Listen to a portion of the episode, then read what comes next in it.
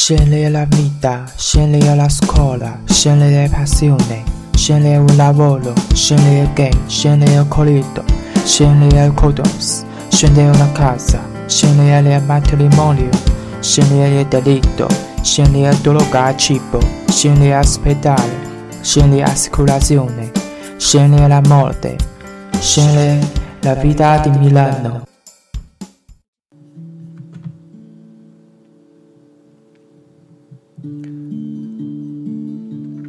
Hello，大家好，这里是米兰生活广播第九十七期广播。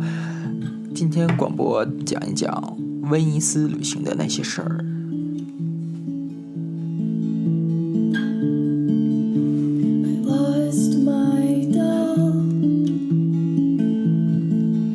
呃，其实之前好像讲过吧，讲过意大利威尼斯那边的一些呃一些景点啊，要大家介绍。不过这次主要讲一下威尼斯的众多岛屿的一些大概的一些东西吧，为大家可以深度游一下威尼斯。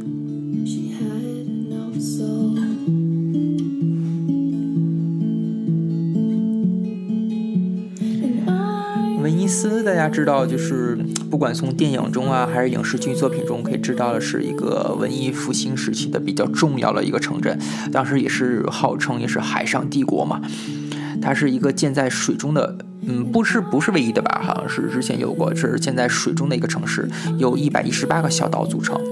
其中一百一十八个小岛，现在我们大概从地图上可以看到一些比较标记比较明显的一些大岛，有这么十几个大岛，像彩色岛啊、玻璃岛、伊斯主岛啊，包括大学那个岛，包括丽都岛看电影那个岛吧，等等一些小岛。嗯，现在来说比较繁华的有，经常有，比如说每天都有轮船啊，包括一些那个游客可以看到了有十几个吧。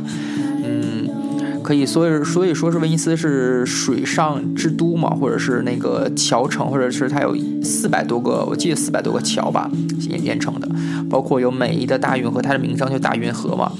包括一些歌剧院呀、叹息桥啊，包括一些回廊啊，包括一些那个，呃，它的一些建筑风格啊等等，呃，当然还有它最最拿手的一些旅游业，旅游业就是比如说购物啊、玻璃岛啊、购物啊等等。包括当时威尼斯的玻璃在全欧洲，包括乃至全世界都是数一数二的吧。呃，还有大家所所知的一个，就是每年在二月份还是三月份，二三月份吧，它有狂欢节嘛。大家可以戴着威尼斯的那些面具啊，做些一些狂欢。包括其实狂欢节在意大利每个城市都有，包括米兰也是，米兰也有狂欢节。呃，不过没有威尼斯的这么广为所知。包括电影节啊，等等等等，各种节日啊，活动还比较多的，一年四季。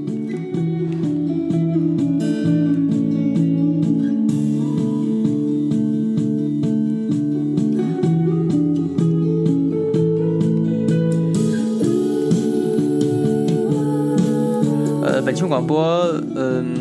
为大家说一下威尼斯的各种岛屿吧，呃，各种小岛一些。之前我写过一个深度游威尼斯吧，然后岛屿那边。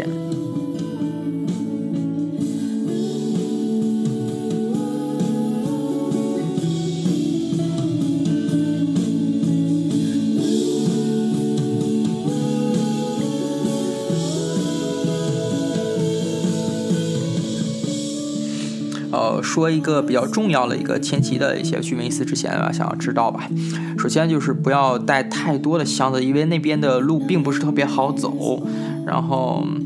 嗯，而且就是怎么说呢，威尼斯那个小小路嘛，而且呃，小偷小小偷还是挺多的。包括其实每个旅游城市的小偷都挺多的，这没有办法的事情。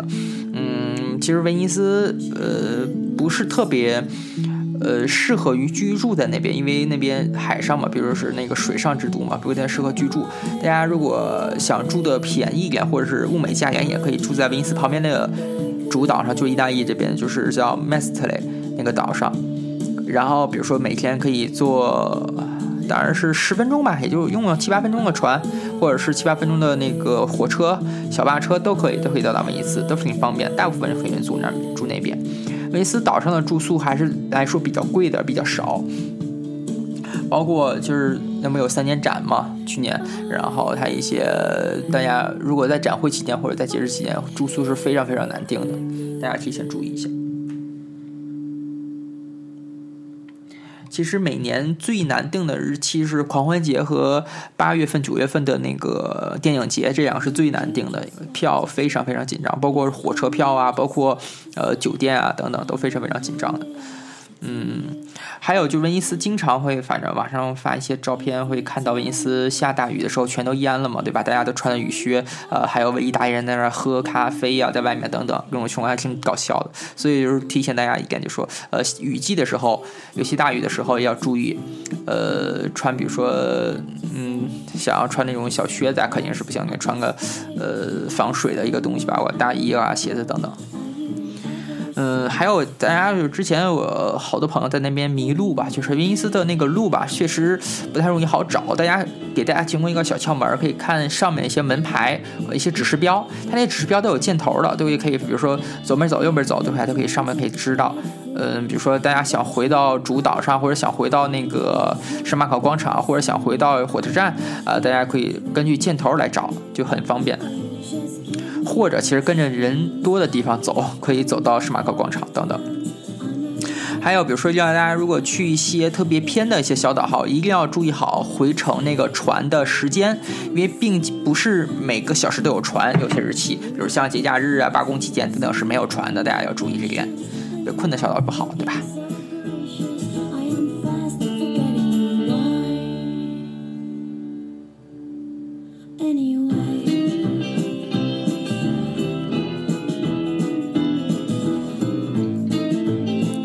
其实说说游玩时间吧，威尼斯的话，游玩最少得需要一天的时间，因为你到威尼斯，不管是早晨到还是中午到，你到威尼斯，你 check in 之后，或者不是住酒店当天往返的话，还是时间真是挺紧张的。因为，比如说你去只去彩色岛或者只是主岛的话，这个大概需要一天的时间，真真真正真正是一天的时间，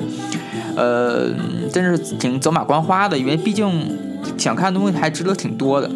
如果大家如果真的有时间，可以在威尼斯待两天吧，呃，包括是比如说，嗯，不管从米兰出发，从威尼斯出发，啊，从那个佛罗伦萨出发到威尼斯，呃，火车差不多三四个小时嘛，然后到了威尼斯之后参观一下，然后第二天再可以去一些，比如说想去那个玻璃岛，然后自己去船的玻璃岛，然后转一下，然后呢顺便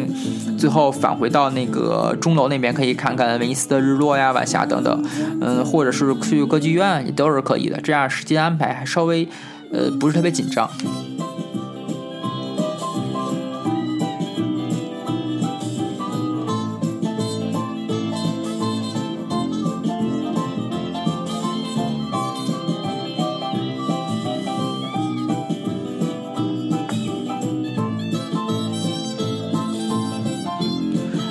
说说威尼斯的一些购物或者刷卡吧。一般的，因为毕竟是旅游城市嘛，比如说 Visa 卡、Master 卡，应该都是可以的。呃，只不过就是大家要注意，就是刷卡这个金额方面要注意，就是让你选择一下，比如选美元、选欧元还是选什么人民币，尽量当然选欧元，这样汇率好一点。然后其他的话，不是特别接受大额的现金，比如说五百欧以上的那种大额现金啊等等。比如说你两张五百、一千那种，不太不太愿意接受，除非你买特别贵重的东西。其他来说，大家可以看一下。呃，这个东西确实确实是可以值得购买的商品，比如说像玻璃什么的，是方便方便带回国呀，然后托运呀，这是各种小问题，大家应该想到。其他方面，比如说，嗯，还有就是大家之前传说就是一个不忘了是哪个国家游客吧，去威尼斯吃饭，好像是被坑的这个这个这个情况，确实是有出现过。因为毕竟威尼斯的游城市嘛，而威尼斯市长来说，呃，市长还是发那种呃那种。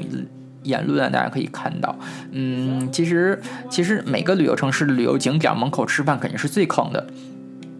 包括威尼斯吃海鲜，当然比如说好几百欧出去了，这个是有可能的，但是一定要注注意好那个标价是多少多少欧元，比如说一公斤还是一斤还是一只是多少欧，这个一定看清楚之后再去吃，对吧？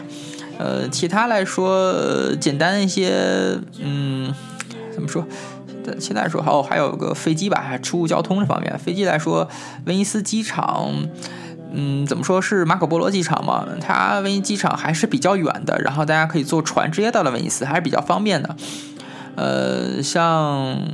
像是其他来说，我一般都是从坐火车或者坐大巴车到威尼斯。在那个威尼斯的大巴车站是 m e s t e 站，还有威尼斯主岛两个站，大家都可以选择到，都可以方便的。嗯，不过不建议大家自驾前往威尼斯。既然威尼斯的话，可以把车停到酒店，然后威尼斯岛上是没有汽车的嘛，对吧？主岛我说的是没有汽车，你只能把车停在酒店，然后自己再坐船或者是自己再坐那个火车到威尼斯。哦，语速比较快啊。嗯，只能通过这些方式吧。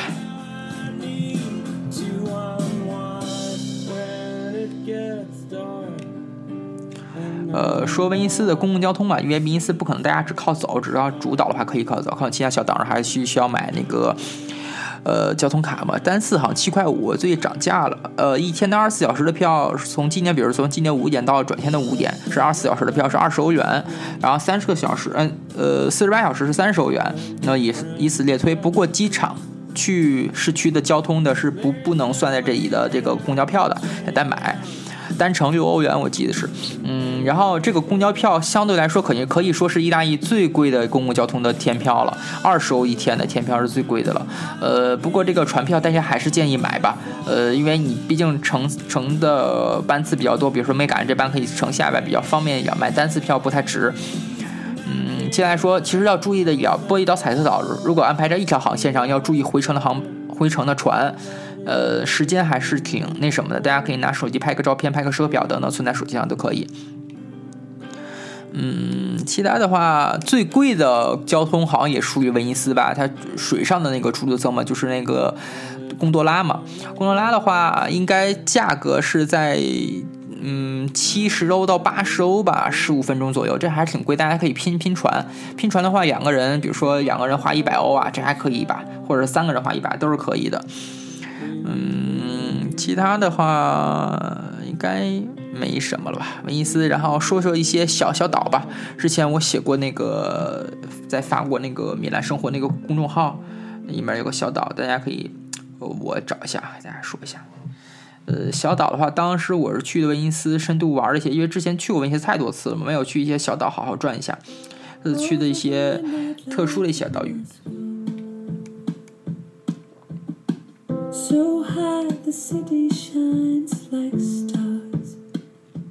先说一下，大家知道主岛吧？主岛就是圣马可广场啊、教堂啊、钟楼等等，嗯，还有叹息桥啊等等各种桥，包括一些建筑啊，包括三年展展厅啊等等等等，可以看到这个不多说了。然后说下丽都岛吧，丽都，丽都岛就是大家众所周知的，就是因为电影节嘛，那次电影节的开幕，然后去那边，嗯。坐船的话，坐一路、四路、六路的公交船可以到达。不过岛上的话，提醒注意的话，岛上是唯一一个有可以有汽车的岛啊，一度岛。因为游客比较少，这也可以大家可以放慢脚步嘛。就是在海边，那个海边嘛，那次的海边有好多好多的，真的是一大片一大片的沙滩，那个沙滩真的挺细的，那个沙子，大家可以去那边看一看。然后接着说玻璃岛，玻璃岛是穆拉诺，穆拉诺岛的话是去彩色岛的必经之岛，必经之处，旅游团非常非常多。岛上还有个 COP 超市，COP 的超市，价格还可以吧？大家可以去那边采购一些吃的呀、喝的等等，包括可以去参观一下威尼斯的玻璃岛上那些工厂，玻璃工厂其实大部分都是带你去购物嘛，就是参观一下，然后好买玻璃啊什么什么什么的。呃，不过可以去一个岛上的一个唯一那那家店。V E N I N I 那家店，那家店的话，比较个人比较欣赏它擦出的玻璃吧，可以去看一看。然后博物馆的道路现在正在施工，应该是明年不是，应该是今年的二月份或三月份会修好吧，不太好走。从主岛的话，坐四点一公共船就可以到达了玻璃岛，差价巨大呀！大家如果购物的话注意。然后接下来说彩色岛布拉诺，彩色岛的话是距威尼斯来说是很远很远一个小岛了。航程真的是差不多要四十分钟吧，到四十五分钟它可以到达，坐十二路公交船就可以到达了。呃，我是之前冬天去过一次，夏天去过一次，感觉呃，其实怎么说呢？感觉这跟希腊那个圣诺尼其实差不多，就是每家就是刷颜色嘛。嗯，岛上的纪念品啊，冰箱贴可以买一两个吧，其他的好。不过不建议在这边吃饭，这边吃饭真的太难吃了，吃过好几次挺伤心，太难吃了。在这边拍照啊什么的，呃，街拍是挺适合。之前还在那边街街拍过，大家如果之后想来街拍啊，想来威尼斯啊旅拍，都可以可以找我。然后接下来说彩色岛西北边的一个小桥，直接走就可以到到，就可以走到了马佐罗波马佐勒波岛。马佐勒波岛是一个可以叫淡色岛吧，比彩色岛的颜色稍微淡一些。它的岛上最早真的是，呃，还保留着上个世纪那种样子。位于东北处的教堂钟楼是威尼斯地区现存最早最早的一个教堂钟楼了。整个地区都是 De Carlo 设计建造的，呃，真的还比较好。嗯，在蒙扎拉岛淡色岛旁边是蒙扎拉拜岛，蒙扎拉拜岛岛上只有居民两个人，大家如果想去的话可以参观一下。接下来就到了蒙扎拉坐船，下一站就是。多勒切洛岛，多勒切洛岛的话，原本是威尼斯人最早居住的、最早出现的岛，在公元四百五十二年开始定居，常住人口现在已经不足二十个人了。呃，因为在一九四八年的时候海明威圣人居住过，所以比较有名一些。呃，可以。呃，还偶然发现了，就是那个他们当地人在挖掘一些考古的现现场，在那个托尔切罗岛，那个岛上有个教堂，教堂是也可以说是威尼斯地区最早的教堂了。后来因为黑死病的原因嘛，小岛人逐渐减少了，大家就都都跑到了彩色岛或跑到了其他小岛上了。还有一个比较可比较可不能是可怕吧，就比较好玩的一个事情叫。蹦雷迪迪亚沃罗，迪亚沃罗就是那个魔鬼桥嘛。魔鬼桥拍照的话要注意安全，那边没有一些护栏的，是非常原生态的一个桥，大家可以看一下。包括对这个魔鬼桥感兴趣的，大家可以留言私信我，可以告诉大家之后的故事。然后告诉大家比较一个呃拍日落吧，包括欣赏威尼斯圣马可广场一个整个一个环境的一个拍照一个比较好的地点吧，叫三周的洲岛。三周的岛其实是在朱代卡岛的最东边，也是唯一可以看到圣马可广场全景的地方。岛上的教堂就是二路公交车、二路公交船。直接停靠在后面，一定要赶在教堂关门的是六点关门还是七点关门？忘了，在教堂关门前等，比如说可以五点或者是五点半去到那边就可以看到日落了，这样就可以拍到威尼斯主岛的圣马可广场的日落了。教堂后面的地方有一个非常非常不能算大吧，也是比较好玩的一个迷宫。有时候拿那种，呃，就是古代古代那种欧洲嘛，都愿意做那种迷宫嘛。那个迷宫比较，哎，大家如果看到那个谷歌地图上比较好玩的一个地方，就是迷宫。嗯，之后还有去一些其他小岛的话，就是挺偏的，不太建议大家晚上去的。可以，大家可以白天找几个人一块去一些小岛，包括呃一些还有比较。呃，比较恐怖的一些岛屿啊，大家可以从网上的信息可以查到。去的话，包括威尼斯旁边还有一个，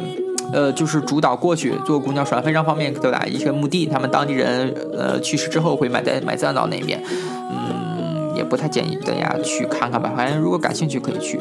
呃，还是大家如果想去这些特殊的小岛的话，可以在下面留言私信给我，我会发给你之后的一些地点。包括写的，包括我在穷游网写的，包括在米兰生活、米兰 Radio 公众号写的，可也可以找一下这篇文章，叫《深度游戏威尼斯》。嗯，其他的话，嗯，注意介绍几个超市吧。以刚才之前提到了一个 Coop 超市，还有一个叫 SPAR，就是像一个大树的那个标，绿色大树那个标的超市。不过注意的话，中午和周日是关门的。这样超市的价格还是合理的，相对来说。嗯，其他的话，如果大家如果在是旺季的话，去威尼斯是最棒的，可以体验到当时当地人的生活吧，并没有大家想象中那么坑。呃，好了，这期广播做到这已经快二十分钟吧，然后谢谢大家分享收听，这里是米兰生活广播荔枝 FM 三二九九二，拜拜。